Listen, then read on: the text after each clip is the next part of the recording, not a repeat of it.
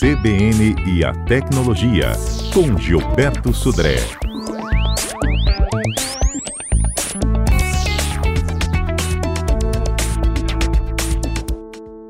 Chega de pegadinha, né, Gilberto? Vamos ensinar aí como é que a gente identifica link falso para e-mail, para rede social e tudo mais? Bom dia. Bom dia, Fernanda. Bom dia, ouvintes da CBN. Exatamente, viu, Fernanda? A gente vem falando aqui várias vezes de não clicar em links que você não conhece, links que você recebeu por e-mail, por WhatsApp, né? E a pergunta que fica, então, bom, eu recebi um link, será que ele é verdadeiro? Será que é falso? Será que tem alguma pegadinha por trás desse link, né? Sem precisar clicar no link, obviamente, né? Para isso.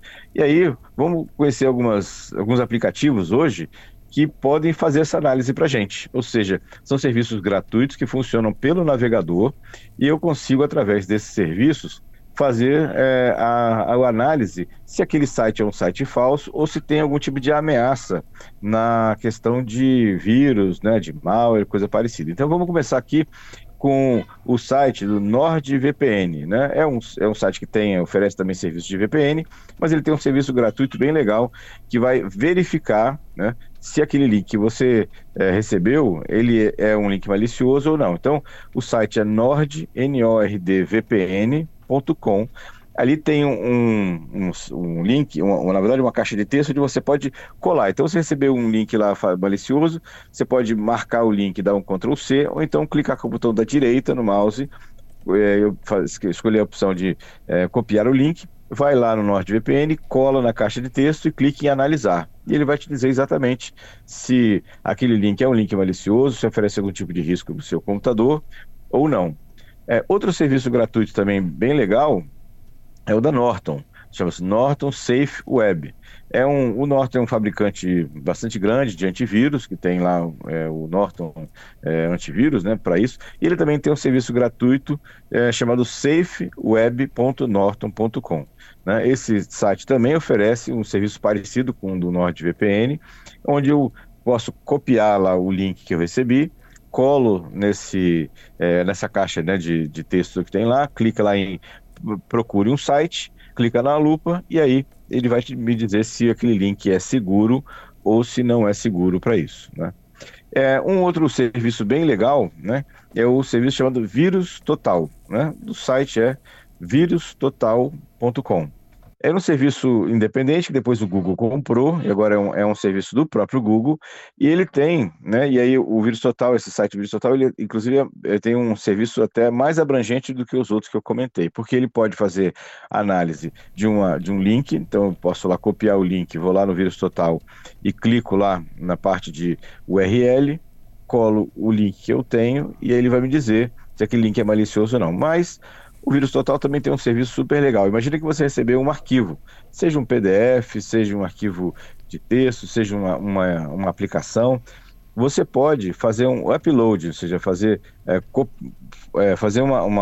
salvar esse arquivo que você recebeu lá no VirusTotal e ele vai fazer uma análise desse arquivo que você enviou para lá com mais de 60 antivírus diferentes. Então ele vai passar esse arquivo que você mandou para o VirusTotal em mais de 60 antivírus diferentes, e ele vai te dar um diagnóstico, assim, olha, desses antivírus que eu tenho cadastrado aqui, tantos, né, acharam que isso é um arquivo sem nenhum tipo de ameaça, ou eles identificaram que tem algum tipo de ameaça e vai me dizer qual é a ameaça também. Então, esse site virustotal.com, além de fazer análise de links, né, de internet, também ele faz análise de arquivos, né? Arquivos que eu recebi por e-mail, anexo de e-mail, ou arquivos que eu recebi por alguma rede social para isso, nesse caso, né?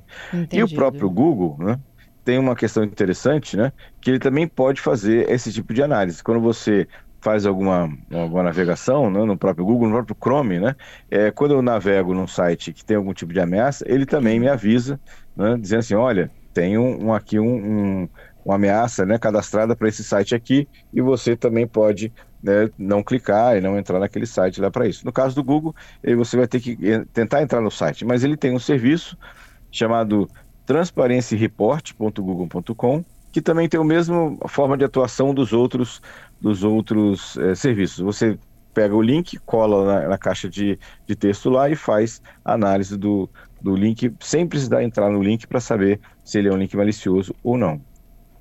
Pois é. Agora, no dia a dia, Gilberto, a gente acaba coçando o dedo, né? A gente nem recorre, né? Tantos dessas estratégias. Tem muita gente que vai lá e clica, né? Exatamente. Esse é um perigo que, assim, normalmente esses links que a gente recebe, em geral, são links que tem algum tipo de... Principalmente de e-mails que você não conhece, que você não solicitou, né? Se você está esperando, fez uma encomenda, né? Um certo site. E ele te manda um e-mail, né? Dizendo que aquela encomenda que você fez do produto X, que você realmente fez, e tem lá um link para você rastrear o produto... Esse é um e-mail que provavelmente é um e-mail verdadeiro, né? Agora, se você não comprou naquela loja, você não comprou aquele produto, você nunca teve participação numa promoção naquela loja lá, e você recebe um e-mail falando que você ganhou uma promoção, que você ganhou, né, uma vantagem qualquer, muito provavelmente esse e-mail é um e-mail falso e ele quer mais que você clique no link mesmo para isso. Então, por isso que a gente tem essas ferramentas, né, para poder fazer uma análise do link antes de clicar, né? Se eu posso copiar o link em si, vou lá nessas ferramentas, ou NordVPN.com, ou mesmo o Norton Safe Web, norton.com, né? Ou mesmo VirusTotal.com. Essas três ferramentas, eu vou lá, colo o link que eu recebi e ele vai me dizer se aquilo é um link malicioso ou não. Isso. Bom, segura aí, Gilberto. Vamos para o Repórter CBN e a gente volta com essas dicas e também com o golpe da semana. Vamos lá. Nós estamos aqui ao vivo nesta quarta-feira com Gilberto Sudré, falando de tecnologia. No quadro de hoje, Gilberto trouxe, né, algumas saídas para quem quer testar se aquele link que você recebeu é de fato um link honesto, verdadeiro, né? Ou se ele é malicioso, Gilberto. Exatamente, Fernanda. A gente recebe tantos e-mails, mensagens, né, de rede social, de WhatsApp, o e-mail, com o link, né? E aí a gente tem aquela tentação de ir lá e clicar no link. Mas a gente, antes disso, tem que ter aquela ideia de tentar, pelo menos, verificar se aquele link tem algum tipo de ameaça por trás daquilo ali ou não. E aí a gente falou de, basicamente, três serviços gratuitos, o NordVPN.com, o VirusTotal.com e o safeweb.norton.com, que são serviços gratuitos que podem fazer essa checagem para a gente. O Giovanni está dando um testemunho aqui, olha, ele falou, olha, Gilberto, difícil é onde o departamento de informática de onde a gente trabalha resolve testar essas ameaças, né? E ele disse assim, ó, vou explicar. Aleatoriamente, eles mandam links simulando ataques, para testar mesmo a reação do usuário, tá? E ele disse que esse ano ele só caiu uma vez. Então, essa é uma prática bem comum em empresas, né, que a gente chama de campanha de phishing. O próprio departamento de TI, ele monta um e-mail falso, né, e manda para alguns colaboradores dentro da empresa e verifica se esses colaboradores clicaram ou não naquele link, né? E aí aqueles colaboradores que clicaram no link, na verdade era um link falso, mas que avisou ao departamento de TI que aquela pessoa supostamente caiu no golpe do phishing. E aí esses colaboradores vão lá fazer uma reciclagem, vamos chamar assim, né? Para conhecerem, não entenderem e reconhecerem de forma mais fácil os e-mails ou mensagens de golpe. Isso aí. E por falar em golpe, vamos nele. O golpe tá aí. Qual é o da semana? Muito bem, Fernanda. Vamos falar aqui de alguns golpes que usam inteligência artificial. A gente tem aí um uso muito legal da inteligência artificial para vários assuntos no nosso dia a dia, né? Mas, infelizmente, os golpistas também se apoderaram dessa ferramenta para tentar fazer alguns golpes. Vou falar de alguns golpes que são bem comuns e como a gente pode se defender. Primeiro, os golpes de páginas clonadas. Algumas empresas fazem, né, algum tipo de propaganda, né, na internet, e aí os golpistas pegam, por exemplo, o vídeo de alguém famoso, né, faz lá uma deepfake, e aí esse famoso começa a fazer propaganda, obviamente, de uma promoção falsa dentro de um site, e com isso atrai, né, a atenção de consumidores que vão clicar naquela página e vão cair no golpe. Então, cuidado com essas páginas, e principalmente com depoimentos de pessoas, né, ou promoções muito favoráveis nesse caso.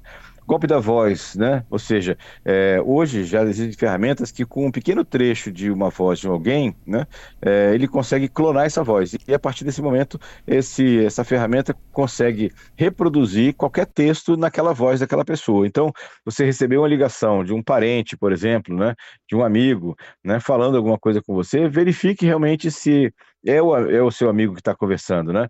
Fale com ele, converse, interaja com ele para saber exatamente se é realmente aquela pessoa. Liga para ele, para o telefone dele, para saber se realmente é ele que está fazendo aquela conversa com você, porque a voz já não é mais uma questão de identificação unívoca, né?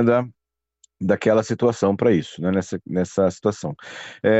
Muitos perfis, né, são gerados, né, com produtos falsos também, que tem essa situação de fazer tentar enganar o usuário, né, para isso, né, nessa situação. E aí, o que o golpista quer é que você faça um Pix, né, para supostamente comprar aquele produto gerado, né, de um perfil ou mesmo de uma personalidade que foi clonada através de deepfake. Então, basicamente, a gente não deve, né, hoje em dia, infelizmente, não deve mais confiar cegamente naquele vídeo ou naquele áudio que você está recebendo de alguém, porque que isso pode ser, né, uma construção via inteligência artificial. É isso. Obrigada, Gilberto. Até sexta, hein?